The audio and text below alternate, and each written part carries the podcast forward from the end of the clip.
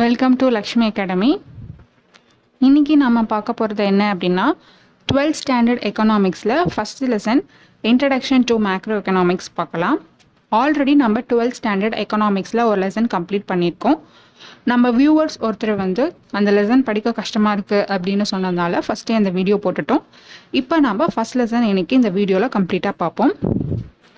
Introduction to macro economics அப்படின்னும் போது இந்த லெசனில் மேக்ரோ எக்கனாமிக்ஸ் சம்மந்தப்பட்ட எல்லா இன்ஃபர்மேஷன்ஸும் கொடுத்துருப்பாங்க. அதோட டைப்ஸ் எப்படி அதை வந்து டிஃபைன் பண்ணுறாங்க எப்படி கிராஃப் போடலாம் எக்கானமியில் எவ்வளோ இம்பார்ட்டண்ட் இருக்குது அப்படின்னுட்டு எல்லாமே இந்த லெசனில் கம்ப்ளீட்டாக கவர் பண்ணியிருப்போம்.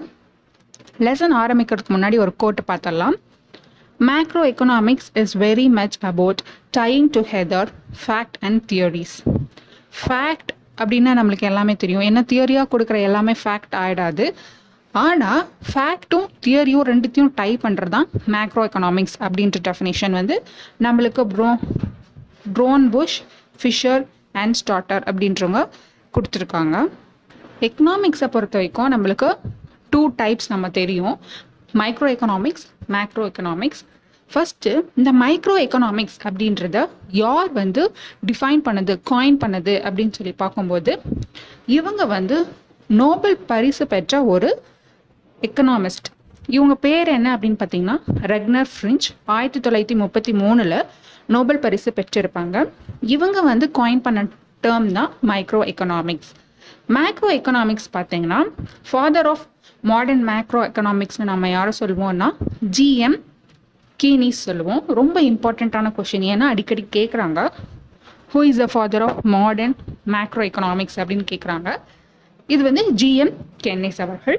இவங்க எழுதிய ஒரு புக்கு ரொம்ப பிரபலமான book the general theory of employment interest and money nineteen thirty சிக்ஸில் வந்திருக்கு அந்த புக்கு ரொம்பவே வந்து பாப்புலரானது எல்லாத்தையுமே கவர் பண்ணியிருப்பாங்க ஆத்தர் அவங்க.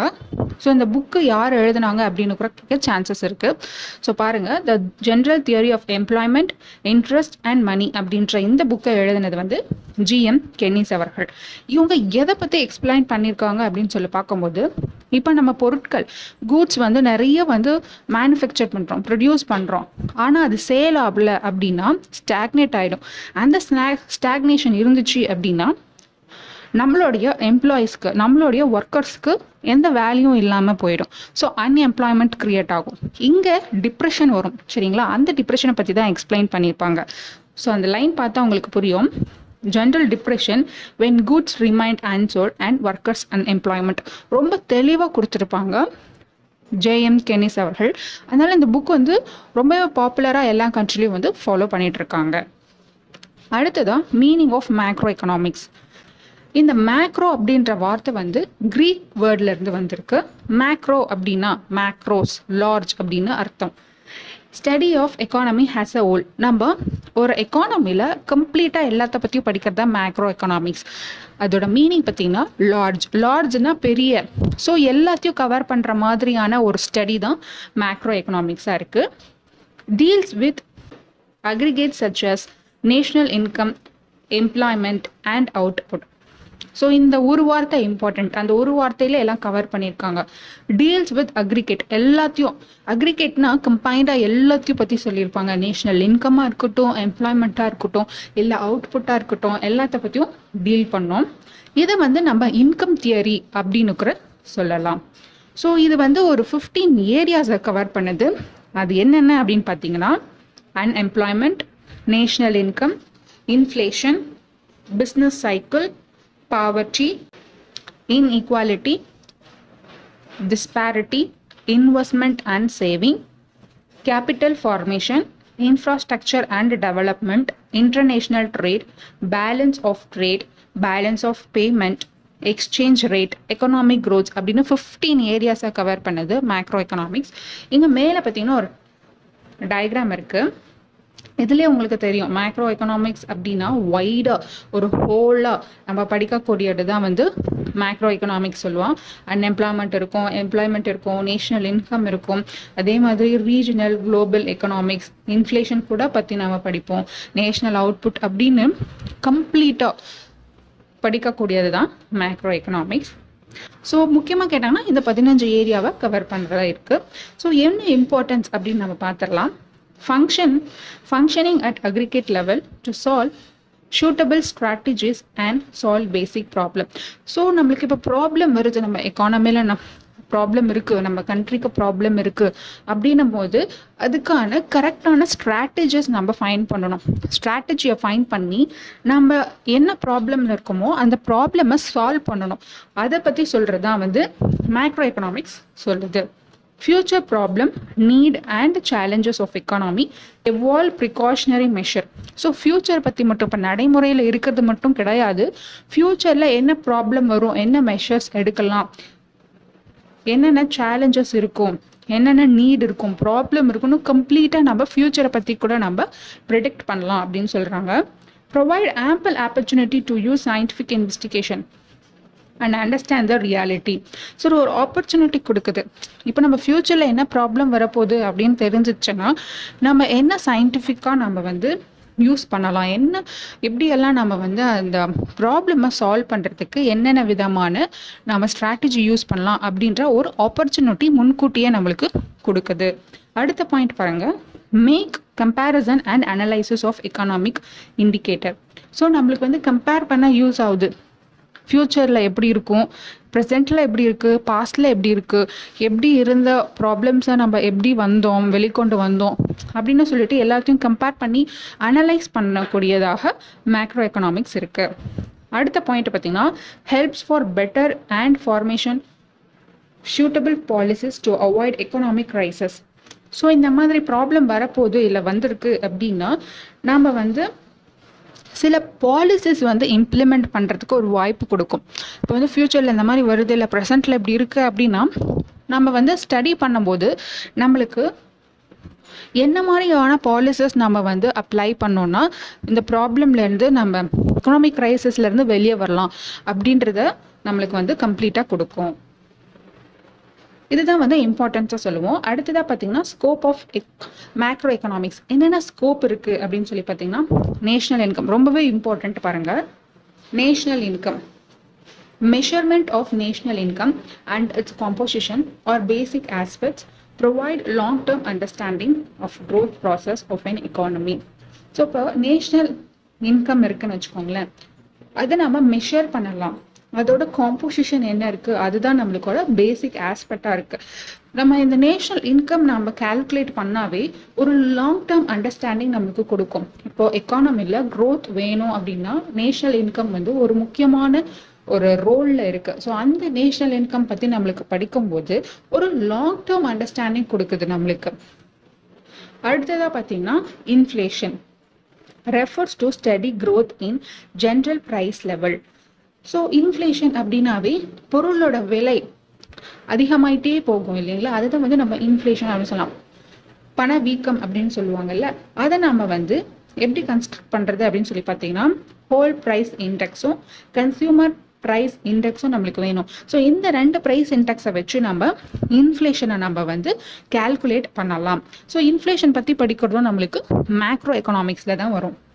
அடுத்ததாக பார்த்தீங்கன்னா business cycle all economics face the problem of business fluctuation and business cycle business cycle பற்றி நான் ஆல்ரெடி நம்ம வந்து டுவெல்த் ஒரு லெசன் கம்ப்ளீட் பண்ணியிருக்கோம்னு சொன்னோம் இல்லைங்களா? அந்த லெசனில் நான் பிஸ்னஸ் சைக்கிள் பற்றி கம்ப்ளீட்டாக சொல்லியிருக்கேன். ஸோ ஒரு பிஸ்னஸ் சைக்கிள் நம்ம வந்து எப்படி நம்ம வந்து டயக்ராம் போடுறதுன்னா நம்மளுக்கு வந்து ஃபோர் காம்பனன்ட்ஸ் நம்மளுக்கு தேவைப்படுது. பூம் ரெசஷன் டிப்ரெஷன் ரெக்கவரி அப்படின்னு சொல்லிட்டு. ஸோ இந்த நாலு காம்பனன்ட்ஸ் இந்த அப்ஜெக்டிவ்ஸை வச்சு நம்ம வந்து பிஸ்னஸ் சைக்கிளை வந்து நம்ம ட்ரா பண்ணலாம். ஸோ அந்த பிஸ்னஸ் சைக்கிளை வச்சு நம்மளுடைய எக்கானமியில் என்ன ஃப்ளக்சுவேஷன் இருக்குது இல்லை நல்லபடியாக போயிட்டுருக்கா? ஏற்றது இருக்கா? இறக்கம் இருக்கா? அப்படின்னு சொல்லி கம்ப்ளீட்டாக படிக்கக்கூடியது வந்து இந்த பிஸ்னஸ் சைக்கிள் மூலியம் தான். இந்த நாளும் தான் வந்து ரொம்ப இம்பார்ட்டண்ட்டாக இருக்குது பிஸ்னஸ் சைக்கிள் படிக்கிறதுக்கு. அடுத்ததாக பார்த்தீங்கன்னா poverty and unemployment so poverty and unemployment பார்க்கும்போது ஈவன் வந்து ரிச் நேஷன் கூட வந்து பாவர்ட்டி அண்ட் அன்எம்ப்ளாய்மெண்ட் மூலியமாக வந்து சஃபர் பண்ணிட்டு இருக்காங்க இது வந்து எக்கனாமிக் பேரடாக்ஸ் அப்படின்னு சொல்கிறாங்க ஏன்னா ஒரு வளர்ந்த நாடே வந்து ஒரு வறுமையிலையும் வந்து வேலை வேலை இன்மை அப்படின்னும் போது மக்களுக்கு வேலை இன்மை அப்படின்னும் போது அது வந்து உண்மையிலே வந்து ஒரு எக்கனாமிக் பேரடாக்ஸ் வந்து ஒரு பின்னடைவாக தான் நம்ம வந்து பார்க்க வேண்டியதாக இருக்குது clear understanding about the magnitude of poverty and unemployment facilitate allocation of resources and initiating correction measures so இங்கே என்ன பண்ணணும் அப்படின்னா பாவர்ட்டி அண்ட் அன்எம்ப்ளாய்மெண்ட் அப்படின்னு வரும்போது நம்ம வந்து பாவர்ட்டியும் அன்எம்ப்ளாய்மெண்ட்டும் ஒரு நாட்டில் இருக்கக்கூடாது அப்படின்னா அதுக்கு கரெக்டான ரிசோர்ஸஸ் வந்து எப்படி யூஸ் பண்ணணும் அப்படின்றத ஃபஸ்ட்டு நம்ம தெரிஞ்சுக்கணும். அதுக்கு தகுந்த மாதிரி அது இருக்கிற நம்ம ரிசோர்ஸஸை வந்து அலாக்கேட் பண்ணணும். ஸோ இது எல்லாத்தையுமே ஸ்டடி பண்ணால் மட்டும்தான் ஈவன் ரிச் நேஷன் கூட பாவர்ட்டி அண்ட் எம்ப்ளாய்மெண்ட் அன்எம்ப்ளாய்மெண்ட்டில் இருந்து ஒரு த தப்பிக்க முடியும். ஸோ இந்த ஸ்ட்ராட்டஜி வந்து நம்மளுக்கு மேக்ரோ எக்கனாமிக்ஸ் மூலியமாக தான் கிடைக்குது. எக்கனாமிக் க்ரோத் பாருங்கள். Growth and development are the determining factors so ஒரு நாட்டோட வளர்ச்சி வந்து எவ்வளோ இம்பார்ட்டண்ட் அப்படின்னா இப்போ ஒரு மக்கள் முன்னேறினா தான் நாடு முன்னேறும். நாடு முன்னேறினா மக்கள் முன்னேறுவாங்க. அதனால க்ரோத் அண்ட் டெவலப்மெண்ட் அப்படின்றது தான் வந்து ஒரு டிட்டர்மைனிங் ஃபேக்டராக இருக்குது சரிங்களா? அடுத்ததாக பார்த்தீங்கன்னா எக்கனாமிக் பாலிசிஸ் எக்கனாமிக் பாலிசிஸ் ஏன் இம்பார்ட்டண்ட் அப்படின்னா இப்போ ஒரு நேஷன் வந்து வளரணும் அப்படின்னா அந்த மக்களுக்கு என்ன மாதிரியான பாலிசிஸ் வேணும் எது அவசியம் அப்படின்ற அந்த பாலிசியை டிசைன் பண்ணி கவர்மெண்ட் வந்து கொடுக்கும்போது மக்களுடைய வாழ்வாதாரம் அவங்க வந்து முன்னேற்றம் அடையும். ஸோ அதனால எக்கனாமிக் பாலிசி அப்படின்றது வந்து ஒரு நேஷனை வந்து அப்கிரேட் பண்ணிட்டு போகும் அப்படின்னு கூட சொல்லலாம். ஸோ அந்த மாதிரியான நேஷ்னல் பாலிசி எல்லாமே நாம் மேக்ரோ எக்கனாமிக்ஸ் மூலியமாக நாம் தெரிஞ்சுக்கலாம். இது எல்லாமே வந்து அதோட ஸ்கோப்பாக இருந்தாலையும் சில லிமிட்டேஷன்ஸ்லாம் இருக்குது அந்த லிமிட்டேஷன்ஸ் என்ன அப்படின்னு சொல்லி பார்த்துடலாம். ஸோ லிமிட்டேஷனில் ஃபஸ்ட்டு நம்ம பார்க்க போகிறது இந்த மேக்ரோ எக்கனாமிக்ஸில் எல்லாமே ஒன்றா பார்க்குறோம் நம்ம என்ன ஃபிஃப்டீன் ஏரியாஸ் நான் ஆல்ரெடி சொன்ன மாதிரி ஃபிஃப்டீன் ஏரியாஸ் கவர் பண்ணுறதுனால எல்லாமே ஒரே மாதிரி அப்படியே ஜென்ரலைஸ் பண்ணும்போது சிலதுக்கு இம்பார்ட்டன்ஸ் கொடுக்காம போயிடும் ஸோ எல்லாமே ஜென்ரலாக தான் நம்ம பார்ப்போம். எல்லா ஏரியாவும் பார்க்கறனால எதையுமே நம்ம வந்து டு த டெப்த் நம்ம பார்க்காம அப்படியே மேலோட்டமாக பார்க்குறனால அது வந்து ஒரு பெரிய டேஞ்சர் இருக்கும் அப்படின்னு சொல்கிறாங்க செகண்டாக பார்க்கும்போது எல்லாமே நம்ம வந்து பார்க்கும்போது எல்லாமே ஒரே மாதிரி தான் தெரியும். ஃபார் எக்ஸாம்பிள் நம்ம வந்து ஒரு தூரத்தில் எல்லா பொருளையும் வச்சுட்டு நம்ம பார்க்கும்போது எல்லா பொருளும் வந்து நல்லா இருக்கிற மாதிரி தான் தெரியும். ஃபார் எக்ஸாம்பிள் நான் சொ சொல்கிறேன்னா இப்போ ஆப்பிள் வாங்குறீங்கன்னா ஒரு டென் ஆப்பிள்ஸ் வச்சுட்டு தூரத்துலேருந்து பார்க்கும்போது எல்லா ஆப்பிளும் ஒரே மாதிரி தான் இருக்கும். எல்லாமே வந்து நல்லா இருக்கிற மாதிரி தான் தெரியும். அது எழுத்துட்டு ஒவ்வொன்றா நீங்கள் பார்க்கும்போது தான் அது ஏதாச்சும் அழுகி போயிருக்கா? நல்லா இருக்கா? இல்லையா? பழுத்திருக்கா? பழுக்கலையா? அந்த மாதிரி வந்து உங்களுக்கு வந்து தெரியும். ஸோ அதனால் இவங்க என்ன சொல்கிறாங்கன்னா நீங்கள் வந்து எல்லாமே பார்க்கும்போது ஒரே மாதிரி தான் இருக்கும். ஹோமோஜெனிட்டி இருக்கும் அப்படின்னு சொல்கிறாங்க அதனால வந்து ஸோ இது வந்து ஒரு லிமிட்டேஷனா அப்படின்னு சொல்லிட்டு இருக்காங்க. அடுத்ததாக பார்த்தீங்கன்னா third point fallacy of composition அதாவது பொய்யான தகவல்கள். இப்போ வந்து ஒரு கண்ட்ரிக்கு வந்து என்ன க்ரோத் எதில் வந்து முக்கியத்துவம் கொடுக்கணும் அப்படின்ட்டு ஒரு கண்ட்ரிக்கு இருக்கும். இன்னொரு கண்ட்ரிக்கு வந்து அவங்கள வேறு ஏதாச்சும் ஃபார் எக்ஸாம்பிள் இப்போ சைனான்னா அவங்க வந்து ரியல் எஸ்டேட்க்கு அதிகமாக வந்து இம்பார்ட்டன்ஸ் கொடுத்துட்ருக்காங்க. அந்த மாதிரி இப்போ நம்ம வந்து மெடிசனுக்கு இம்பார்ட்டன்ஸ் கொடுத்துட்ருக்கோம்.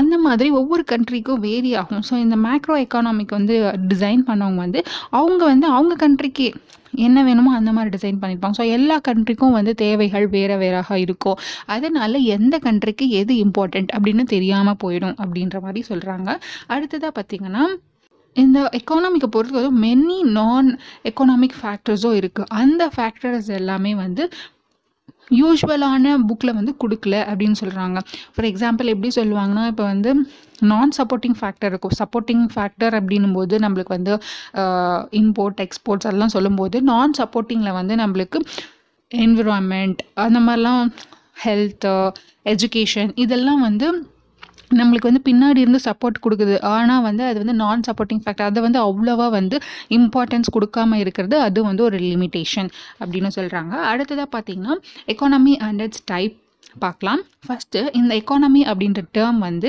ஏஜே ப்ரவுன் அப்படின்னவங்க தான் வந்து காயின் பண்ணியிருக்காங்க. இவங்களுடைய ஒரு கோட் என்னென்னா a system by which people earn their living so வந்து பீப்புள் வந்து அவங்க வாழ்க்கைக்கு அவங்களோட வாழ்வாதாரத்துக்கு என்ன தேவையோ அதை வந்து அவங்க சம்பாதிக்கிறதாங்க இல்லையா? அதுதான் வந்து எக்கானமி அப்படின்னு சொல்கிறாங்க அடுத்ததான் ஜேஆர் ஹிக்ஸ் என்ன சொல்கிறாங்க அப்படின்னா an economy is a cooperation of producers and workers to make goods and service that satisfy the wants of the consumer இப்போ ஒரு கன்சியூமர் இருக்காங்கன்னா அவங்களுக்கு என்ன தேவையோ அதை வந்து அவங்க ப்ரொடியூஸ் பண்ணணும் அதுதான் வந்து ப்ரொடியூசர் அண்ட் ஒர்க்கர்ஸ் ஓகேங்களா? அவங்களுடைய கோஆப்ரேஷன் இருக்கணும். இப்போ நான் ப்ரொடியூஸ் பண்ணுறேன் அப்படின்னா அங்கே ஒர்க் அங்கே ஒர்க் பண்ணுறவங்க அவங்க எல்லாமே வந்து ஒரு கோஆர்டினேஷனோட ப்ரொடியூஸ் பண்ணால் மட்டும்தான் கன்சியூமருக்கு என்ன தேவையோ அது வந்து கரெக்டாக போய் சேரும். அதுதான் வந்து ஒரு எக்கானமி அப்படின்னு சொல்கிறாங்க ஒரு எக்கானமி அப்படின்றதுக்கு அதுக்குன்னு ஒரு தனியாக கேரக்டர் இருக்குது அவங்க அதுக்குன்னு ஒரு ஃபங்க்ஷன்ஸ் இருக்குது அதுக்குன்னு ஆக்டிவிட்டீஸ் இருக்குது அதனால ஒரு எக்கானமி வந்து அப்படியே நீங்கள் மேலோட்டமாக சொல்ல முடியாது. இது ஒவ்வொன்றுத்துக்கும் ஒவ்வொன்றும் வந்து யூனிக்காக இருக்குது அப்படின்னு சொல்கிறாங்க இந்த ஒரு மேப் மாதிரி போட்டிருக்கேன் பாருங்கள் fundamental economic activities so economic activities அப்படின்னாவே நம்மளுக்கு வந்து ப்ரொடக்ஷன் கன்சம்ஷன் இப்போ வந்து ஒரு ஒரு பொருளை ப்ரொடியூஸ் பண்ணுறாங்க அப்படின்னா அந்த பொருள் யாருக்கு தேவையோ அவங்க கன்சியூம் பண்ணுறாங்க ஓகேங்களா அதுதான். ப்ரொடக்ஷன் அண்ட் கன்சம்ஷன் இந்த ரெண்டு விஷயம் தான் மற்ற ஆக்டிவிட்டிக்கு சப்போர்ட் பண்ணுது அப்படின்னு சொல்கிறாங்க ஸோ மற்ற ஆக்டிவிட்டிக்கு அது சப்போர்ட் பண்ணும்போது ஆட்டோமேட்டிக்காக நம்ம என்ன பண்ணுவோம்னா க்ரோத்தை வந்து அச்சீவ் பண்ணுவோம். சரிங்களா? இந்த ப்ரொடக்ஷன் கன்சம்ஷன் தான் வந்து எக்ஸ்சேஞ்ச் ஆக்டிவிட்டி அப்படின்னு சொல்லுவாங்க. இதுதான் வந்து எக்ஸ்சேஞ்ச் ஆக்டிவிட்டிக்கு வந்து சப்போர்ட் பண்ணுது. பொருள் ப்ரொடியூஸ் பண்ணுறவங்க ப்ரொடியூஸ் பண்ணிகிட்டே இருந்தாங்க. இருந்தாங்கன்னா வாங்குறவங்க இருந்தால் தானே அது வந்து எக்ஸ்சேஞ்ச் ஆக்டிவிட்டி அங்கே வந்து நடக்கும். அதனால இந்த ப்ரொடக்ஷன் கன்சம்ஷன் வந்து எக்ஸ்சேஞ்ச் ஆக்டிவிட்டி அப்படின்னு சொல்கிறாங்க அடுத்ததாக வந்து என்னென்ன எக்கனாமிக் நான் எக்கனாமிக் சப்போர்ட்டிங் ஆக்டிவிட்டீஸ் இருக்குது அப்படின்னு சொல்லி பார்ப்போம். இப்போ பாருங்கள் economic ஆக்டிவிட்டீஸில் transportation banking advertising planning government policies அப்படின்ற இந்த நாலுமே வரும். டிரான்ஸ்போர்ட்டேஷன் அப்படின்னா அது வந்து கூட்ஸ் அண்ட் சர்வீஸ் இது நம்ம டிரான்ஸ்போர்ட் பண்ணுறோம் பேங்கிங்னா அங்கே வந்து நம்மளுக்கு கரன்சி வந்தது. அட்வர்டைஸ்மெண்ட்டிங் ஸோ அட்வர்டைஸ் பண்ணால் தான் அது வந்து எல்லாருக்கும் போய் ரீச் ஆகும். அதே மாதிரி பாலிசிஸ் இருந்தால் மட்டும்தான் எல்லா பீப்புளுக்கும் வந்து அந் பெனிஃபிட்ஸ் கிடைக்கும் இல்லையா? ஸோ இதெல்லாம் வந்து எக்கனாமிக் ஆக்டிவிட்டீஸ் ஆகும். நான் எக்கனாமிக் ஆக்டிவிட்டி அப்படின்றது வந்து environment health education entertainment governance regulation இது எல்லாம் வந்து நான் எக்கனாமிக் ஆக்டிவிட்டியாகவும் ஆக்டிவிட்டீஸில் வந்து கொடுத்துருக்காங்க. சப்போர்ட்டிங்காக என்னென்ன இருக்குது அப்படின்னு சொல்லி பார்த்தீங்கன்னா import export international relations emigration immigration foreign investment foreign exchange earning இது எல்லாமே வந்து நம்மளுக்கு சப்போர்ட்டிங் எக்ஸ்டர்னல் ஆக்டிவிட்டியாக இருக்குது இது எதுவுமே நம்ம நாட்டுக்குள்ளே இல்லை அப்படின்னாலும் இது வந்து எல்லாமே நம்ம நாட்டில் நடக்கிற ஆக்டிவிட்டீஸ்க்கு சப்போர்ட்டிங் பண்ணுது அப்படின்னு சொல்கிறாங்க அதே மாதிரி டைப்ஸ் பார்த்திங்கன்னா நம்மளுக்கு வந்து டோட்டலாக வந்து செவன் டைப்ஸ் இருக்குது ஃபஸ்ட் ஒன் பார்த்திங்கன்னா ஸ்டேட்டஸ் ஆஃப் டெவலப்மெண்ட் ஸோ வந்து ஸ்டேட்டஸ் அது ஸ்டாச்சு ஆஃப் டெவலப்மெண்ட் இதில் பார்த்தீங்கன்னா ஃபோர் டைப்ஸ் இருக்குது டெவலப்டு இருக்குது developed economy and developed undeveloped developing அப்படின்னு சொல்லி நம்மளுக்கு வந்து டெவலப்மெண்ட்டில் நம்மளுக்கு ஃபோர் டைப்ஸ் இருக்குது அதுக்குள்ளே. அடுத்ததாக வந்து ஸ்டேட்டஸ் ஆஃப் ஆக்டிவிட்டியில் பார்த்தீங்கன்னா கேபிட்டலிஸ்டிக் சோஷியலிஸ்டிக் மிக்ஸ்ட் எக்கானமி ரொம்ப இம்பார்ட்டண்ட் அது. நான் டீட்டெயிலாக அந்த லெசன்லேயே கொடுத்துருப்பாங்க. கேபிட்டலிஸ்டிக் சோஷியலிஸ்டிக் மிக்ஸ்ட் எக்கானமி என்ன அப்படின்னு பார்ப்போம். அடுத்ததாக தேர்டு பார்த்தீங்கன்னா ஸ்கேல் ஆஃப் எக்கனாமிக்ஸ் இதில் பார்த்தீங்கன்னா ஸ்மால் அண்ட் லார்ஜ் அப்படின்னு சொல்லிட்டு ரெண்டு இருக்குது நேச்சர் ஆஃப் ஃபங்க்ஷனிங்கில் ரெண்டு இருக்குது ஸ்டாட்டிக் டைனமிக் ஸ்டாட்டிக்காக இருக்கிறது டைனமிக்காக இருக்கிறது. ஸோ ரெண்டு கொடுத்துருக்காங்க ஃபங்க்ஷனிங்கில் அடுத்தது ஆப்ரேஷனில் வந்து ஓப்பன் அண்ட் க்ளோஸ்டு எக்கானமி இருக்குது நேச்சர் ஆஃப் அட்வான்ஸ்மெண்ட்டில் ட்ரெடிஷன் அண்ட் மாடல் ட்ரெடிஷ்னல் எக்கானமிக்கும் இருக்குது மாடர்ன் எக்கானமியும் இருக்குது செவன்த் பார்த்தீங்கன்னா லெவல் ஆஃப் நேஷ்னல் இன்கம் இதில் வந்து low income middle income high economic income அப்படின்னு சொல்லிட்டு நம்மளுக்கு வந்து த்ரீ டைப்ஸ் வந்து நேஷ்னல் இன்கமில் சொல்லலாம். ஸோ இந்த மாதிரி நம்மளுக்கு வந்து ஏழு டைப்ஸ் இருக்குது இதில் பார்த்தீங்கன்னா எக்கனாமிக் டைப்ஸ் பார்த்தீங்கன்னா ஸோ இதோட மேனர் எப்படி இருக்குது அப்படின்னு சொன்னால் அந்த manner in which the individual institutions are connected together so இப்போ வந்து இன்ஸ்டியூஷனுக்கு இன்ஸ்டியூஷன் கனெக்ட் ஆகும். அந்த மாதிரி கனெக்ட் ஆகும்போது அங்கே நடக்கிற எக்கனாமிக் ஆக்டிவிட்டீஸ் ஓகேங்களா ஒரு பர்டிகுலர் ஏரியாவில் இருக்க இன்ஸ்டியூஷன் ஒவ்வொரு இன்ஸ்டியூஷனுக்கும் டுகெதராக நடக்கிற எக்கனாமிக் ஆக்டிவிட்டி அதோட மேனர் சொல்கிறது தான் வந்து எக்கனாமி இதில் பார்த்திங்கன்னா சொசைட்டிக்கு தேவையானது மூணு டைப் இருக்குது மூணு மெத்தட்ஸ் நம்மளுக்கு தேவைப்படுது. ஓகேங்களா இப்போ ஒரு ஏரியாவில் ஏரியானா ஒரு ஒரு கண்ட்ரியில் வச்சுக்கோங்க. அந்த கண்ட்ரியில் ஒவ்வொரு இன்ஸ்டியூஷன்லையும் நடக்கக்கூடிய எக்கனாமிக் ஆக்டிவிட்டீஸ் தான் ஒரு கண்ட்ரியோட எக்கானமியை டிசைன் பண்ணணும். அந்த மாதிரி பார்க்கும்போது நம்மளுக்கு த்ரீ மெத்தட்ஸ் இருக்குது ஒன்று வந்து கேபிட்டலிசம் சோஷியலிசம் மிக்சடிசம் ஓகேங்களா இது வந்து capitalistic economy socialistic economy mixed economy அப்படின்னு சொல்லுவாங்க. ஸோ நம்ம வந்து அதை பற்றி நான் அந்த டீட்டெயில் பார்ப்போம். குளோபலிசம் ஃபஸ்ட்டு வந்து குளோபலிசம் பார்த்தலாம் குளோபலிசம் அப்படின்னா என்ன அப்படின்னா இது வந்து காயின் பண்ணவங்க வந்து Manfred D Steger two thousand டூவில் வந்து இந்த குளோபலிசம் அப்படின்ற வார்த்தையை வந்து டிசைன் பண்ணியிருக்காங்க. குளோபலிசம் அப்படின்னா வந்து கேபிட்டலிசமாக வந்து சொல்கிறாங்க எக்ஸ்டாண்டர்டு கேபிட்டலிசம் அப்படின்னா குளோபலிசம் இது வந்து மேன்ஃப்ரெட் டி ஸ்டேகர் சொல்லியிருக்காங்க. ஸோ இது வந்து ஒரு நேஷனை வந்து இன்டர்னல் ட்ர ட்ரேடிங்கில் வந்து கனெக்ட் பண்ணும் ஸோ வந்து ஒரு நேஷனுக்கு டூ நேஷன் நடக்கிற அந்த ட்ரேடிங்கை வந்து கனெக்ட் பண்ணும் இல்லைங்களா? அதுதான் வந்து இந்த ஐடியாலஜி தான் நம்ம என்னன்னு சொல்லுவோம்னா குளோபலிசம் அப்படின்னு சொல்லுவோம். சரி இந்த கேபிட்டலிசம் சோஷியலிசம் மிக்சடிசம் இதெல்லாம் பார்க்கும்போது ஃபஸ்ட்டு கேபிட்டலிசம் அப்படின்னா கேபிட்டல் அப்படின்னா மணி ஸோ இவங்க வந்து டோட்டலாக ஃப்ரீடமாக இருப்பாங்க. இவங்களுடைய மெயின் மோட்டோ என்ன அப்படின்னா ப்ரொடக்ஷன் கேபிட்டல் தான் இவங்களோட ப்ரொடியூஸ் பண்ணணும் அதை வந்து காசாக்கணும் அப்படின்றதான். ஸோ இங்கே வந்து பார்த்திங்கன்னா ப்ரைவேட் ஓனர்ஷிப் தான் வந்து அண்டர்டேக் பண்ணும். ஸோ அவங்களா வந்து என்ன ப்ரொடியூஸ் பண்ணணும் எவ்வளோ ப்ரொடியூஸ் பண்ணணும் என்ன அமௌண்ட்டுக்கு வந்து டிஸ்ட்ரிபியூட் பண்ணணும் அப்படின்றது எல்லாமே வந்து ப்ரைவேட் ஓனர்ஷிப்பில் இருக்கும். சோஷியலிசம் அப்படின்னு பார்க்கும்போது இங்கே வந்து ஃப்ரீடம் இருக்காது. ஏன் அப்படின்னா பப்ளிக் அதாவது கவர்மெண்ட் எடுத்து நடத்தக்கூடியது. அதனால் கவர்மெண்ட் என்ன சொல்கிறாங்களோ அந்த ப்ரொசீஜரை தான் அவங்க வந்து ஃபாலோ பண்ணணும். அதை ப்ரொடியூஸ் பண்ணுறது அதை வந்து எங்கே டிஸ்ட்ரிபியூட் பண்ணணும்? எவ்வளோ நம்ம வந்து ப்ரொடியூஸ் பண்ணணும்? அப்படின்றது வந்து எல்லாமே வந்து கவர்மெண்ட் வந்து அவங்களுக்கு சொல்லிடுவாங்க. மிக்சிடிசம் அப்படின்னு பார்க்கும்போது இங்கே வந்து போத் ப்ரைவேட் அண்ட் பப்ளிக் வந்து கலந்து ஒரு கோஆர்டினேஷனில் வேலை செய்கிறது தான் வந்து மிக்சிடிசம் அப்படின்னு நம்ம சொல்லுவோம். இப்போ கேபிட்டலிஸ்டிக் எக்கானமி ஃபுல்லாக நம்ம செப்பரேட்டாக நம்ம பார்க்கும்போது ஃபாதர் ஆஃப் கேபிட்டலிஸ்டிக் எக்கானமி அப்படின்னா ஆடம் ஸ்மித் அவர்கள் தான் ஸோ இந்த கொஷின் வந்து கேட்டிருக்காங்க. ஆடம் ஸ்மித் வந்து கேபிட்டலிஸ்டிக் எக்கானமியோட ஃபாதர் அதனால நல்லா தெரிஞ்சுக்கோங்க. அடுத்ததான் அதர் நேம் என்ன அப்படின்னு சொல்லி பார்க்கும்போது ஃப்ரீ எக்கானமி அப்படின்னு சொல்லுவாங்க. அது கேபிட்டலிஸ்டிக்னா அவங்க அவங்களுடைய விருப்பத்துக்கு தானே நடந் நடந்துட்டுருக்கு. அதனால் வந்து ஃப்ரீயாக அவங்க என்ன ப்ரொடியூஸ் பண்ணணுமோ அதெல்லாம் ப்ரொடியூஸ் பண்ணுறாங்க ஸோ அதனால் ஃப்ரீ எக்கானமி அப்படின்னு சொல்லலாம். இது வந்து லாட்டின் வேர்டு இது. லைசஸ் ஃபேரி இல்லைன்னா மார்க்கெட் எக்கானமி அப்படின்னு சொல்லுவாங்க. லாட்டினில் என்ன மீனிங் அப்படின்னா லைசஸ் ஃபேரி அப்படின்றத மீனிங் இங்கே வந்து இன்னொன்று வந்து மார்க்கெட் எக்கானமி மார்க்கெட்டுக்கு என்ன தேவையோ கன்சியூமர் என்ன வந்து விரும்புகிறாங்களோ அதை வந்து அவங்க ப்ரொடியூஸ் பண்ணுவாங்க. அதனால் மார்க்கெட் எக்கானமின்னு சொல்லுவாங்க. இங்கே வந்து கவர்மெண்ட்டோட ரோல் வந்து ரொம்பவே கம்மியாக இருக்கும். மினிமைஸ்டாக இருக்கும். அதே மாதிரி மார்க்கெட்டுக்கு என்ன தேவையோ மார்க்கெட்டில் என்ன அவங்களுக்கு டிமாண்ட் இருக்கோ அதை ப்ரொடியூஸ் பண்ணுவாங்க. அதனால மார்க்கெட் தான் வந்து டிமாண்டிங் ஃபேக்டர் அப்படின்னு சொல்லுவாங்க. டிட்டர்மைனிங் ஃபேக்டராக இருக்குது அடுத்ததாக பார்த்தீங்கன்னா இங்கே இருக்க மேனுஃபேக்சர் எல்லாமே வந்து ப்ராஃபிட் மோட்டோவில் மூலயமா தான் அவங்க வந்து ப்ரொடியூஸ் பண்ணுவாங்க. ஸோ அதில் வர்ற என்னென்ன ஆக்குபேஷன்லாம் கொடுக்கணும் ஒர்க்கர்ஸ்க்கு என்ன மாதிரி ஸ்கில் கொடுக்கணும் அப்படின்ற எல்லா ஃப்ரீடமும் வந்து கேபிட்டலிஸ்டிக் எக்கானமியில் இருக்குது இவங்க வந்து the undertake a large social welfare measures to safeguard a downtrodden people so இவங்க வந்து என்னதான் கேபிட்டல் மோட்டோவாக இருந்தாலும் டவுன் ட்ரோடன் பீப்புள் அதாவது வாழ்வாரத்தில் பின்தங்கிய மக்களுக்கு என்ன தேவையோ அந்த சோஷியல் வெல்ஃபேர் ஸ்கீம்ஸும் வந்து அவங்க ப்ரொவைட் பண்ணுவாங்க சோஷியல் வெல்ஃபேர் ஸ்கீம் ப்ரொவைட் பண்ணுவாங்க. இதுதான் வந்து கேபிட்டலிஸ்டிக் எக்கானமியில் ஸோ அந்த மாதிரி ஃபாலோ பண்ணுற கண்ட்ரிஸ் எது அப்படின்னு பார்த்தீங்கன்னா USA West Germany Australia Japan இந்த கண்ட்ரிஸ் எல்லாமே கேபிட்டலிஸ்டிக் எக்கானமியை ஃபாலோ பண்ணுற கண்ட்ரி அடுத்ததாக பார்த்தீங்கன்னா அதோட ஃபீச்சர்ஸ் அதோட ஃபீச்சர்ஸ் நம்ம பார்க்கும்போது ஃபஸ்ட்டு வந்து private ownership of property and law of inheritance so கண்டிப்பாக வந்து அந்த ப்ராப்பர்ட்டி அப்படின்றது வந்து ப்ரைவேட் அவங்களா தான் வந்து அவங்க தான் வந்து ஓனர்ஷிப்பில் இருக்காங்க.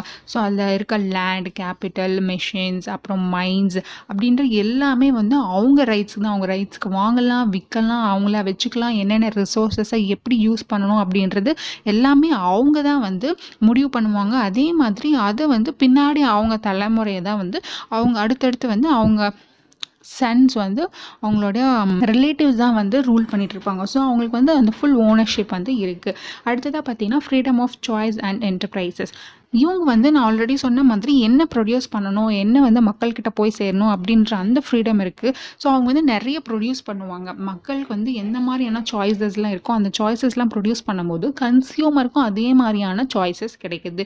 So freedom of choice and enterprises அடுத்ததாக பார்த்தீங்கன்னா ப்ராஃபிட் மோட்டிவ் இவங்க வந்து இவங்களோட மெயின் டிரைவிங் ஃபோர்ஸ் என்ன அப்படின்னா ப்ராஃபிட்காக தான் அவங்க பண்ணுறாங்க ஆனாலும் நிறைய டெக்னாலஜிஸ்லாம் யூஸ் பண்ணுவாங்க. ஸோ ஒரே மாதிரி இல்லாமல் அந்த காலத்துக்கு தகுந்த மாதிரி என்னென்ன டெக்னாலஜி என்னென்ன மாடர்ன் கொண்டு வரலாம் மக்களை வந்து இன்னும் எப்படியெல்லாம் கவரலாம் அப்படின்ற மாதிரி எல்லாமே வந்து ப்ராஃபிட் மோட்டோவில் வந்து ப்ரொடியூஸ் பண்ணுவாங்க. அடுத்ததாக பார்த்தீங்கன்னா ஃப்ரீ காம்படிஷன் ஸோ இங்கே காம்படிஷன் அப்படின்னு பார்த்தீங்கன்னா ஒன்லி பையர் அண்ட் செல்லருக்கு மட்டும்தான். வேறு யாருக்கும் காம்படிஷன் இருக்காது. கன்சியூமர் என்ன விருப்பப்படுறாங்களோ அதை அவங்க ப்ரொடியூஸ் பண்ணுவாங்க. ஸோ மற்ற ஃபேக்ட்ரியில் அப்படி பண்ணிகிட்ருக்காங்க இருக்காங்க அவங்க அப்படி பண்ணிகிட்ருக்காங்க இருக்காங்க அந்த மாதிரி இல்லாமல் ஃப்ரீயாக காம்படிஷன் வந்து போத் வந்து பையர் அண்ட் செல்லருக்கு மட்டுமே தான் இருக்கும். அடுத்ததாக பார்த்தீங்கன்னா ப்ரைஸ் மெக்கானிசம் ப்ரைஸ் மெக்கானிசம் தான் ரொம்ப ரொம்ப இம்பார்ட்டண்ட் இங்கே கேபிட்டல் மெக்கானிசமில் ஸோ இவங்களுக்கு டிமாண்ட் அதிகமாக அதிகமாக ப்ரைஸ் வந்து அதிகமாயிட்டே போகும் இவங்களுக்கு. ஸோ அவங்களா ஃபிக்ஸ் பண்ணுறது தான். அடுத்ததாக பார்த்தீங்கன்னா ரோல் ஆஃப் கவர்மெண்ட்டில் பார்த்தீங்கன்னா கவர்மெண்ட்டோட ரோல் ரொம்பவே கம்மியாக இருக்கும் லிமிட்டடாக இருக்கும். கவர்மெண்ட் அப்படின்றது டிஃபென்ஸ் பப்ளிக் ஹெல்த் எஜுகேஷன் அப்படின்ற மாதிரி தான் போகும் தவிர இங்கே அவங்க தலையிட மாட்டாங்க. அடுத்ததாக பார்த்தா இன் ஈக்குவாலிட்டிஸ் ஆஃப் இன்கம் இங்கே இந்த மாதிரி கேபிட்டலிசம் இருக்கும்போது ரிச் ரிச்சாகவே இருப்பாங்க புவர் புவராகவே இருப்பாங்க. ஸோ என்னென்ன மெரிட்ஸ் இருக்குது என்னென்ன டிமெரிட்ஸ் இருக்குது அப்படின்னு பார்த்துடலாம் ஃபஸ்ட்டு மெரிட்ஸில் பார்த்தி மெரிட்ஸ் ஃபுல்லாக பார்த்துடலாம் ஸோ கவர்மெண்ட்டோட இன்டர் இன்டர்வென்ஷன் இல்லாமல் ஆட்டோமேட்டிக்காக ஒர்க் பண்ணிகிட்டே இருக்கலாம் அது ஒரு மெரிட் அடுத்ததாக பார்த்தீங்கன்னா இருக்கிற ரிசோர்ஸை எஃபிஷியண்ட்டாக யூஸ் பண்ணுவாங்க. அதே மாதிரி ஹார்ட் ஒர்க்கு தகுந்த மாதிரி இன்சென்டிவ் வந்து கொடுத்துட்டே போவாங்க. ஸோ இங்கே வந்து ப்ரொடக்ஷனும் சரி ப்ரொடக்டிவிட்டி லெவலும் சரி இன்க்ரீஸ் ஆகும். ஏன்னா டிமாண்ட் அதிகமாகும். அவங்க வித்தியாச வித்தியாசமாக மக்களை கவர்ற மாதிரியான ப்ராடக்ட்ஸ் கூட்ஸ் கொடுக்கும்போது ப்ரொடக்ஷனும் சரி ப்ரொடக்டிவிட்டி லெவலும் சரி இன்க்ரீஸ் ஆகும். அதனால் கன்சியூமரை சாட்டிஸ்ஃபை பண்ணுற மாதிரியான ஒரு சர்வீஸ் அவங்களது போயிட்டுருக்கு. ஸோ இங்கே வந்து oh, கேபிட்டல் இப்போ வந்து அதிகமான டிமாண்ட் இருக்கிற மாதிரி பொருள்லாம் ப்ரிப்பேர் பண்ணுறாங்கன்னு வச்சுக்கோங்களேன் மேனுஃபேக்சர் பண்ணும்போது இங்கே வந்து கேபிட்டல் அப்படின்றது அதிகமாகும். ஸோ கேபிட்டல் அதிகமாகும் போது சேவிங்ஸும் இன்வெஸ்ட்மெண்ட்டும் அதிகமாகுது. ஓகேங்களா கேபிட்டல் அதிகமாகும் போது சேவிங்ஸும் இன்வெஸ்ட்மெண்ட்டும் அதிகமாகுது. அதுக்கப்புறம் development of new technology so technology லாஸ்ட்டாக பார்த்த மாதிரி டெக்னாலஜி புது புது டெக்னாலஜி யூஸ் பண்ணி கன்சியூமருக்கு என்ன தேவையோ அந்த மாதிரி ப்ரொடியூஸ் பண்ணுவாங்க. இதெல்லாம் மெரிட்ஸாக இருந்தாலும் டீமெரிட்ஸ் என்ன அப்படின்னு பார்க்கும்போது இங்கே வந்து இன்இக்வாலிட்டி ப்ரிவைல் ஆகுது. ஏன் அப்படின்னு சொல்லும்போது அவங்க வந்து வெல்த் அண்ட் இன்கம் மட்டும்தான் அவங்க பார்த்துட்ருக்காங்க. ஒரு ப்ராஃபிட் மோட்டோவோடு போயிட்டுருக்கறனால இன்கம் அப்படின்னு சொல்லி பார்க்கும்போது அவங்களுக்கு வந்து இன்ஈக்குவலாக இருக்குது அதான் சொன்னல புவர் புவராகவே இருப்பாங்க ரிச் ரிச்சாகவே இருப்பாங்க. ஸோ இன்கம் வந்து ஈக்குவலாகவே இருக்காது. அப்புறம் பார்த்தீங்கன்னா நிறைய ரிசோர்ஸஸ் வேஸ்ட் ஆகுது அப்படின்னு சொல்கிறாங்க எதன் மூலியமானா அட்வர்டைஸ்மெண்ட் இப்போ வந்து அட்வர்டைஸ்மெண்ட்டில் ஒரு பொருளை காமிக்கிறாங்கன்னா அது வந்து உண்மையான பொருளாக இருக்காது. அதே மாதிரியான டியூப்ளிகேட் பொருள் தான் வந்து அட்வர்டைஸ்மெண்ட்டுக்கு யூஸ் பண்ணுவாங்க. ஸோ அதனால வந்து நிறைய ரிசோர்ஸஸ் வந்து வேஸ்ட் ஆகுது அப்படின்னு சொல்கிறாங்க நெக்ஸ்ட் பாயிண்ட் பார்க்கும்போது ஒரு கிளாஸ் ஸ்ட்ரகிள் இருக்குது ஏன்னா ரிச் அதே பாயிண்ட் தான். ரிச் ரிச்சாகவே இருப்பாங்க புவர் புவராகவே இருப்பாங்க.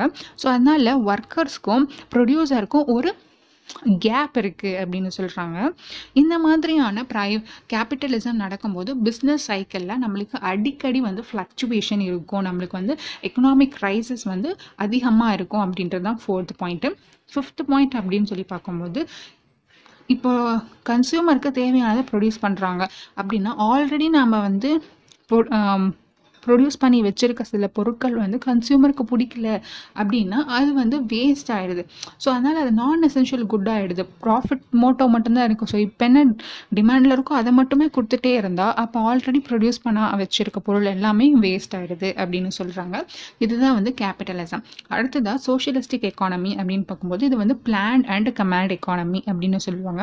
கொஷின் வந்து இப்படி கேட்கலாம். பிளான்ட் எக்கானமின்னு எதை சொல்லுவோம்? கமாண்ட் எக்கானமின்னு எதை சொல்லுவோம் அப்படின்னா சோஷியலிஸ்டிக் எக்கானமி சோஷியலிஸ்ட் எக்கானமியோட ஃபாதர் யார் அப்படின்னா காரல் மாஸ்க் அவர்கள். இங்கே வந்து பிளானிங்கும் பண்ணுவாங்க ஓனர்ஷிப் அதே மாதிரி அதை கண்ட்ரோல் பண்ணுறது அப்படின்ற எல்லாமே வந்து பப்ளிக் கிட்ட தான் இருக்கும். அதாவது கவர்மெண்ட் கிட்ட தான் இருக்கும். பிளானிங் ஓனர்ஷிப் கண்ட்ரோலிங் ஆக்டிவிட்டீஸ் அப்படின்ட்டு எல்லாமே வந்து ஆர்கனைசிங் ரிசோர்ஸஸ் வந்து கொடுக்கறது அந்த ரிசோர்ஸை ஆப்ரேட் பண்ணுறது அப்படின்னு எல்லாமே வந்து கவர்மெண்ட் கிட்ட தான் இருக்கும். இங்கே இவங்களோட மோட்டிவ் என்ன அப்படின்னா பப்ளிக் வெல்ஃபேர் ஸோ மக்களுக்காக மட்டுமே நம்ம வந்து கவர்மெண்ட் வந்து செயல்பட்டுட்டு வரோம். ஸோ அதோட ஏம் என்ன அப்படின்னு பார்த்தீங்கன்னா ஈக்குவாலிட்டி இன் டிஸ்ட்ரிபியூஷன் ஆஃப் எக் இன்கம் ஸோ இன்கம் வந்து ஈக்குவலாக இருக்கும். இங்கே வந்து யாரும் வந்து அதிகமாக வாங்குறது கம்மியாக வாங்குறது அந்த மாதிரி இல்லாமல் இன்கம் வந்து ஒரே மாதிரி இருக்கும். ஸோ அதனால் வந்து எல்லாருக்கும் ஈக்குவல் ஆப்பர்ச்சுனிட்டி கொடுக்க ஒரு வாய்ப்பு இருக்குது இதோட ஃபீச்சர்ஸ் என்ன அப்படின்னு சொல்லி பார்த்தீங்கன்னா பப்ளிக் ஓனர்ஷிப் முன்னே வந்து ப்ரைவேட் ஓனர்ஷிப் இருந்துச்சுல இங்கே பார்த்தீங்கன்னா கவர்மெண்ட் தான் எடுத்து நடத்துவாங்க. ஸோ அதனால் இது ஈஸியாக வந்து மேனேஜ் பண்ணுறது நேஷ்னலைஸ் பண்ணுறது எல்லாமே வந்து கவர்மெண்ட் தான்.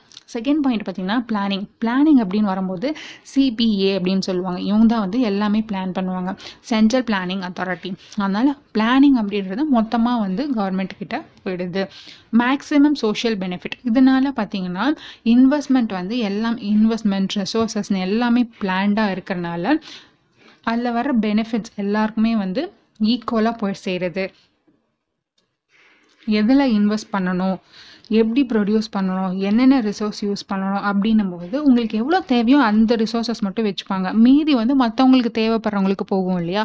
அதனால் எல்லாருக்குமே ஈக்குவல் அப்படின்ற மாதிரி சொல்கிறாங்க நான் எசென்ஷியல் ஆஃப் காம்படிஷன் அப்படின்னா இங்கே காம்படிஷன் அப்படின்னு ஒன்றும் இல்லவே கிடையாது.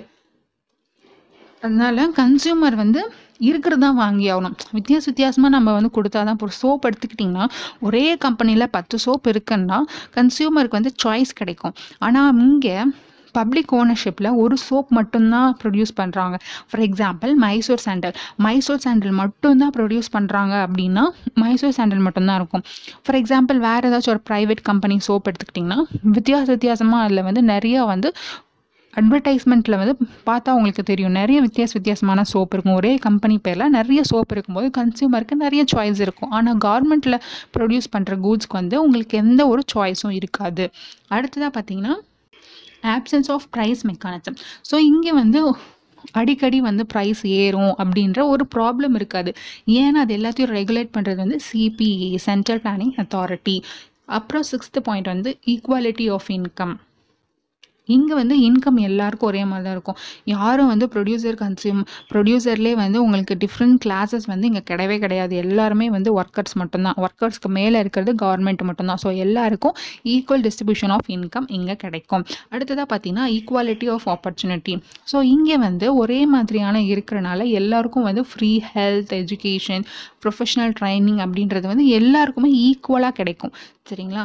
எயித்து பாயிண்ட் பார்த்தீங்கன்னா கிளாஸ்லெஸ் சொசைட்டி ஆல்ரெடி நம்ம பார்த்துட்டோம் எல்லோரும் ஈக்குவலாக இருக்கிறனால எந்த கான்ஃப்ளிக்ஸ் வந்து கிடையாது. ஸோ இதில் வந்து மெரிட்ஸ் அண்ட் டிமெரிட்ஸ் என்ன அப்படின்னு சொல்லி பார்த்துடலாம். மெரிட்ஸ் என்ன அப்படின்னு சொல்லி பார்க்கும்போது இங்கே வந்து எல்லோரும் ஈக்குவலாக இருக்காங்க. அது வந்து ஒரு மெரிட் செகண்ட் பாயிண்ட் பார்க்கும்போது ரிசோர்ஸஸ் வந்து எல்லாமே ஒரே மாதிரி யூஸ் பண்ணுறாங்க சிபிஏ வந்து இந்த ரிசோர்ஸஸ் இதுக்கு தான் யூஸ் பண்ணணும் அப்படின்னு பிளான் பண்ணி கொடுக்கறனால வேஸ்டேஜ் அப்படின்றது எதுவுமே இல்லை. தேர்ட் பாயிண்ட் பார்த்தீங்கன்னா கிளாஸ் கான்ஃப்ளிக்ட் அப்படின்னு இல்லவே இல்லை. சொசைட்டியில் எல்லாரும் ஒரே மாதிரி இணக்கமாக வாழ்ந்துட்டுருக்காங்க ஃபோர்த் பாயிண்ட் பார்க்கும்போது எண்ட் ஆஃப் ட்ரேட் சைக்கிள் இங்கே ஃப்ளக்சுவேஷன் அப்படின்றது எதுவுமே இருக்காது. ஒரே மாதிரியான ப்ரொடக்ஷன் ஒரே மாதிரியான கன்சம்ஷன் இருக்கும். ஃபிஃப்த் பாயிண்ட் பார்த்தீங்கன்னா சோஷியல் வெல்ஃபேர் ப்ரொமோட் பண்ணும். இந்த ஃபஸ்ட்டு பார்த்தோம் நாலு பாயிண்ட்டுமே இருக்கிறனால ஒரு சமூகத்தில் எல்லாருக்கும் என்ன தேவையோ அது எல்லாருக்கும் ஈக்குவலாக கிடைக்கும். ஸோ சொசைட்டி வந்து நல்லா இருக்கும் அப்படின்றது தான் அதோட மெரிட்ஸ் ஸோ டிமெரிட்ஸ் என்ன அப்படின்னு சொல்லி பார்க்கும்போது ஃபஸ்ட்டு பாயிண்ட் பார்க்கும்போது ரெட் டேப்பிசம் அப்படின்னு சொல்லுவாங்க. ரெட் டேப்பிசம் அப்படின்னா எல்லாமே கவர்மெண்ட்டில் தான் நடக்குது. வந்து இந்த கவர்மெண்ட்டில் இந்த ஒரு பிளானிங் கொடுக்குறாங்கன்னு வச்சுக்கோங்களேன் அந்த பிளானிங் வந்து ஆஃபீஸருக்கு போகும். அந்த ஆஃபீஸர் சைன் பண்ணிவிட்டு நெக்ஸ்ட் ஆஃபீஸருக்கு போகும். அந்த மாதிரி ஒவ்வொரு டேபிளாக மாறி மாறி போய் அது வந்து நடைமுறை வர்றதுக்குள்ளே ஒரு லாங் ப்ராசஸாக இருக்கிறனால அது சீக்கிரமாக வந்து கொண்டு வராதனால மக்களுக்கு வந்து அது ப பலன் அளிக்காமல் போயிடுது அப்படின்றது தான் வந்து ரெட் டேப்பிசம் அப்படின்னு சொல்லுவாங்க. ஸோ ஃபைல் வந்து ஒவ்வொரு டேபிளுக்காக டேபிளுக்காக மாறிட்டு இருக்கனால இட் டேக்ஸ் டைம் அதனால் வந்து ஈஸியாக வந்து மக்களுக்கு வந்து பலன் கிடைக்கிறதில்ல அப்படின்னு சொல்கிறாங்க செகண்ட் பாயிண்ட் என்னென்னா இன்சென்டிவ் இல்லை. ஸோ என்ன தான் நீங்கள் வந்து நல்ல திறமையானவங்களும் இருந்தாலையும் அவங்க வந்து ப்ரொடக்ஷன் அப்படின்னு பார்க்கும்போது ஒரே ப்ரொடக்ஷன் இருக்கும்போது ஸோ அங்கே வந்து இன்சென்டிவ் எதுவுமே கிடையாது ஓகேங்களா அதனால் ப்ரொடக்டிவிட்டியும் பாதிக்கப்படுது. தேர்ட் பாயிண்ட் பார்த்தீங்கன்னா limited freedom of choice already சொன்ன மாதிரி ஒரே மாதிரியான பொருள் பண்ணும்போது சாய்ஸே அங்கே இருக்கிறதில்ல. ஸோ கன்சியூமர் வந்து அந்த சாய்ஸை என்ஜாய் பண்ண முடியல ஒன்றே தான் இருக்குது அதை தான் வாங்கியவனவர் எதுவும் இல்லைன்னு போது அவங்க என்ஜாய் பண்ண முடியாது. ஃபோர்த் பாயிண்ட் பார்த்தீங்கன்னா கான்சன்ட்ரேஷன் ஆஃப் பவர் ஸ்டேட்டுக்கு தான் ரொம்ப பவர் இருக்கிறனால அவங்க மிஸ்யூஸ் பண்ண சான்ஸ் இருக்குது அப்படின்னு சொல்லியிருக்காங்க. அடுத்த எக்கானமி வந்து மிக்ஸ்டு எக்கானமி மிக்ஸ்ட் எக்கானமி அப்படின்றது வந்து ரெண்டுத்துக்கும் நடுவில் இருக்கும். எதுன்னா சோஷியலிஸ்டிக்கும் கேபிட்டலிஸ்டிக்கும் ரெண்டுத்துக்கும் நடுவில் இருக்கிறது தான் மிக்ஸ்டு எக்கானமி ஸோ இதோட ஃபீச்சர்ஸ் என்ன அப்படின்னு சொல்லி பார்க்கும்போது ஃபர்ஸ்ட் பாயிண்ட் வந்து கவர்மெண்ட் அண்ட் ப்ரைவேட் ரெண்டு பேரும் சேர்ந்து தான் இதோட ஓனர்ஷிப் இருக்கும். ப்ரொடக்ஷன்லேயும் சரி அந்த ப்ராப்பர்ட்டி ஓனர்ஸும் சரி ரெண்டு பேரும் வந்து கலந்துருப்பாங்க. செகண்ட் பாயிண்ட் பார்த்தீங்கன்னா coexistence of public and private sector private அப்படின்னா ப்ராஃபிட் மட்டும்தான். பப்ளிக் அப்படின்னா சோஷியல் வெல்ஃபேர் தான். ஸோ ரெண்டு பேரும் சேர்ந்து பண்ணும்போது ரெண்டுமே வந்து அங்கே இருக்கும் அப்படின்றாங்க. தேர்ட் பாயிண்ட் பார்த்தீங்கன்னா எக்கனாமிக் பிளானிங்கில் சிபிஏ தான் வந்து எக்கனாமிக் பிளானிங் பண்ணுது. ஸோ அந்த மாதிரி பார்க்கும்போது அவங்க என்ன பிளான் பண்ணி கொடுத்துருக்காங்களோ அதுக்கான அப்ஜெக்டிவ்ஸை நம்ம கையில் வச்சுக்கிட்டு அந்த மாதிரி ப்ரொடியூஸ் பண்ணோம் அப்படின்னா நம்ம க்ரோத்தை ஈஸியாக அச்சீவ் பண்ணிடலாம். ஃபோர்த் பாயிண்ட் பார்த்தீங்கன்னா சொல்யூஷன் டு எக்கனாமிக் பிளானிங் என்ன ப்ரொடியூஸ் பண்ணோம்? What to produce how to produce whom to produce how to distribute அப்படின்ற எல்லாமே இந்த பிளானிங்லேயே வந்துடுது ஸோ அதனால் ஈஸியாக வந்து என்ன பிளான் பண்ணணும் எப்போ பண்ணணும் எங்கே டிஸ்ட்ரிபியூட் பண்ணணும் அப்படின்றது எல்லாமே வந்து முன்கூட்டியே பிளான் பண்ணிடுறாங்க. ஃபிஃப்த் பாயிண்ட் பார்த்தீங்கன்னா ஃப்ரீடம் அண்ட் கண்ட்ரோல் ஸோ இங்கே போத் ப்ரைவேட் அண்ட் பப்ளிக் இருக்கிறனால ஃப்ரீடமும் இருக்கும் அதே மாதிரி கண்ட்ரோலும் இருக்கும். ஸோ இதோட மெரிட்ஸ் என்ன அப்படின்னு சொல்லி பார்த்துடலாம். மெரிட்ஸ் என்ன அப்படின்னா ரேப்பிட் எக்கனாமிக் க்ரோத் இருக்கும். கவர்மெண்ட் டிசைன் பண்ணி கொடுப்பாங்க ப்ரைவேட் நடத்தி காட்டும். ஸோ அதனால் ரேப்பிட்டான க்ரோத் இருக்கும் அப்படின்னு சொல்லியிருக்காங்க. செகண்ட் பாயிண்ட் பார்த்தீங்கன்னா பேலன்ஸ்டு எக்கானமிக் க்ரோத் ஸோ இங்கே பார்த்தீங்கன்னா அக்ரிகல்ச்சரலும் சரி இண்டஸ்ட்ரீஸும் சரி கூட்ஸும் சரி கன்சியூமர் கூட்ஸும் கேபிட்டல் கூட்ஸும் ஹர்பன் ரூரல் அப்படின்ட்டு எல்லாமே பேலன்ஸ்டாக இருக்கும். எது எடுத்துக்கிட்டாலும் எல்லாமே பேலன்ஸ்டாக இருக்கும்னு சொல்கிறாங்க தேர்ட் பாயிண்ட் வந்து proper utilisation of resources government என்ன பிளான் பண்ணி பிளான் பண்ணி என்ன ரிசோர்ஸஸ் கொடுக்குறாங்களோ அந்த ரிசோர்ஸஸ் வந்து ப்ரைவேட்டாக அங்கே ஒர்க் பண்ணிட்டு இருக்கிறவங்க எல்லாமே வந்து கரெக்டாக யூஸ் பண்ணி கரெக்டாக கொடுத்துருவாங்க. ஸோ ப்ராப்பராக யூஸ் ஆகிட்ருப்போம் அப்படின்றாங்க. ஃபோர்த்து பாயிண்ட் பார்த்தீங்கன்னா ஈக்குவாலிட்டி ஸோ டேக்ஸ் இப்போ டேக்ஸ் மூலயமா வந்து என்னென்ன தேவையோ அது எல்லாமே வந்து எக்கனாமிக் தேவையானது எல்லாமே கொடுத்துடலாம் அப்படின்னு சொல்லி கொடுத்து சொல்லியிருக்காங்க. ஃபிஃப்த் பாயிண்ட் பார்த்தீங்கன்னா special advantage to the society என்ன ஸ்பெஷல் அட்வான்டேஜ் அப்படின்னா both workers and weaker section எல்லாருமே வந்து ஒரே மாதிரியான ட்ரீட் பண்ணுவாங்க. அதுதான் வந்து இங்கே ஒரு அட்வான்டேஜாக இருக்குது ஸோ டிமெரிட்ஸில் பார்க்கும்போது லேக் ஆஃப் கோஆர்டினேஷன் எல்லாம் ஒரே மாதிரி ஒன்றா கோஆர்டினேட்டாக ஒர்க் பண்ணிட்டா பரவாயில்ல. அங்கே வந்து அவங்களுக்கு ஒரு ஒற்றுமை இல்லை அப்படின்னு சொன்னால் ஒரு மோட்டோ ஒரு மோட்டிவே இல்லை அப்படின்னும் போது அங்கே வந்து ஒரு பிரிவினை ஏற்படுது அப்படின்னு சொல்கிறாங்க செகண்டாக பார்த்தீங்கன்னா காம்படிட்டிவ் ஆல்டிடியூடில் தான் இருக்கும். நீ என்ன எனக்கு பண்ணுறது நான் என்ன பண்ணுறது அப்படின்ற மாதிரி அந்த எண்ணம் வந்துருச்சு அப்படின்னா காம்படிட்டிவ் ஆட்டிடியூடில் போயிடும். ஸோ அங்கே வந்து ஒரு ஒற்றுமை இருக்காது அப்படின்ற மாதிரி சொல்கிறாங்க தேர்ட் பாயிண்ட் பார்த்தா இன்எஃபிஷியன்சி ஆட்டிடியூட் ஸோ கவர்மெண்ட் அப்படின்றது வந்து கவர்மெண்ட் மூலயமா அந்த ஃபைல்ஸ் நம்ம ரெட் டேப்பிசம் பார்த்தீங்களா அதை கொடுத்துருக்காங்க இங்கே. லெத்தாஜிக்காக ரெட் டேப்பி ரெட் டேப்பிசம் இருக்குது அதனால வந்து மோட்டிவேஷனே கிடையாதுங்க அப்படின்னு சொல்லியிருக்காங்க. ஃபோர்த் பாயிண்ட் என்னன்னா ஃபியர் ஆஃப் நேஷனலைசேஷன் நம்ம என்னதான் ப்ரைவேட் அண்ட் கவர்மெண்ட் ரெண்டுமே uh, ஒன்றா வந்து கோஆர்டினேட்டடாக ஒர்க் பண்ணிட்டு இருந்தாலும் எப்போ வேணாலும் அது வந்து ஃபுல் கண்ட்ரோல் வந்து கவர்மெண்ட்டுக்கு போயிடலாம் அப்படின்ற அந்த ஃபியர் வந்து இருந்துகிட்ருக்கும் அப்படின்னு சொல்கிறாங்க ஃபிஃப்த் பாயிண்ட் பார்த்தீங்கன்னா இங்கே வந்து இன்இக்வாலிட்டி இருக்குது ரிச் ரிச்சாகவே தான் இருப்பாங்க புவர் புவராக இருப்பாங்க. ப்ரைவேட் யார் அவங்க வந்து ஓனர்ஷிப் இருக்கோ அவங்க ரிச் ரிச்சாகவே தான் இருப்பாங்க. ஒர்க் பண்ணிட்டு இருக்கவங்க ஒர்க் பண்ணிகிட்டே தான் இருப்பாங்க. ஸோ இங்கேயும் வந்து ஒரு கேப் இருக்குது அப்படின்னு சொல்கிறாங்க ஸோ அப்படி பார்க்கும்போது மிக்ஸ்டு எக்கானமி அப்படின்றது என்னென்னா கேபிட்டலிசமில் இருக்க இன்இக்வாலிட்டியும் சோஷியலிசமில் இருக்க இன்எஃபிஷியன்சியும் இதுக்கு ரெண்டுத்துக்கும் நடு நடுவில் ட்ராவல் பண்ணிகிட்டு இருக்கிறது தான் வந்து மிக்ஸ்டு எக்கானமி கேபிட்டலிசமில் இருக்க இன்இக்வாலிட்டியும் சோஷியலிசமில் இருக்க இன்எஃபிஷியன்ஸும் ரெண்டுத்துக்கும் நடுவில் இருக்கிறதா? மிக்ஸ்ட் எக்கானமி ஸோ நெக்ஸ்ட் பார்க்கும்போது கான்செப்ட் ஆஃப் மேக்ரோ எக்கனாமிக்ஸ் இப்போ நம்ம மேக்ரோ எக்கனாமிக்ஸில் என்னென்ன கான்செப்ட் இருக்குது அப்படின்னு பார்க்கலாம்.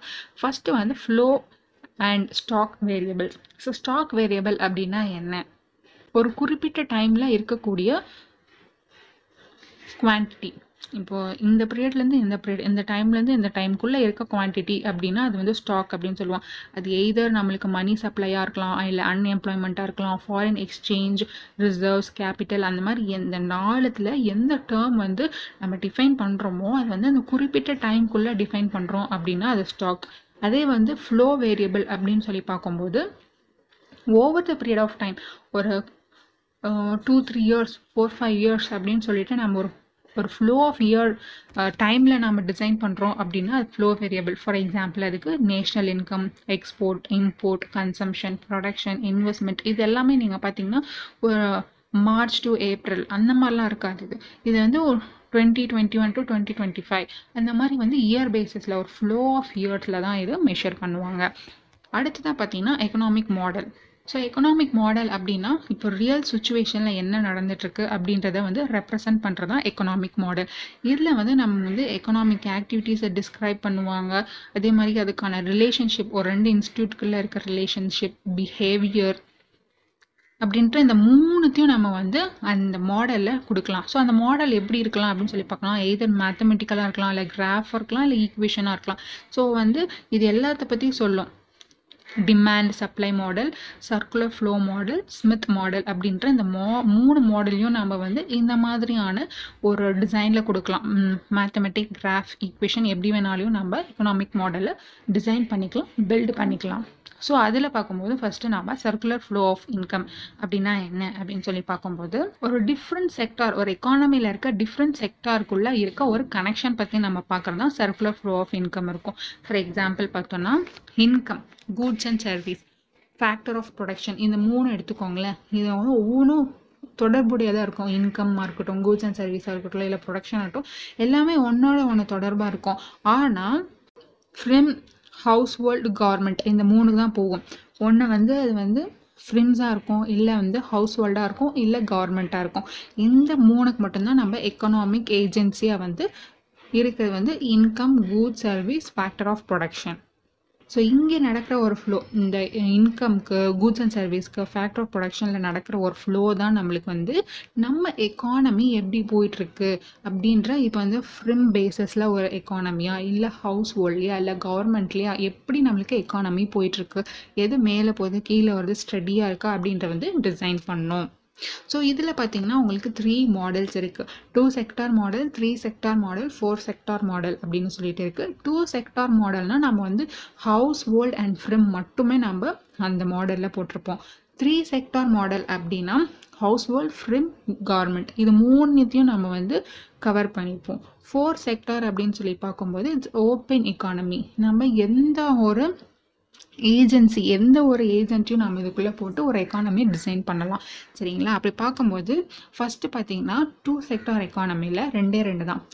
Household sector firm sector so household அப்படின்னா அவங்க தான் வந்து கூட்ஸ் அண்ட் சர்வீஸை வாங்க போகிறவங்க ஸோ அவங்கக்கிட்ட இருக்க மொத்த இன்கம்மையும் வந்து அங்கே தான் அவங்க வந்து செலவு பண்ண போகிறாங்க பர்ச்சேசிங்காக இருக்கட்டும் இல்லை வந்து என்டர்டைன்மெண்ட் பர்பஸ் அப்படின்னு எதுவாக இருந்தாலும் அவங்க மொத்த இன்கமும் அவங்க தான் செலவு பண்ண போகிறாங்க ஃபிலிம்ஸ் அப்படின்னு சொல்லி வரும்போது இவங்க ப்ரொடியூஸ் பண்ணுற எல்லாமே வந்து கன்சியூமருக்காக மட்டும்தான் இருக்கும். ஸோ அவங்க ஜெனரேட் பண்ணுற இன்கம் எங்கேருந்து வருது அப்படின்னு சொல்லி பார்த்தீங்கன்னா கன்சியூமர் கிட்ட தான் வருது. ஸோ அவங்களோட டோட்டலான அவங்களோட அவுட்புட் எல்லாமே எங்கே போகுதுன்னா கன்சியூமர் கிட்டேருந்து வர்ற இன்புட்காக மட்டும்தான் இருக்குது புரியுதோன்னு நினைக்கிறேன்.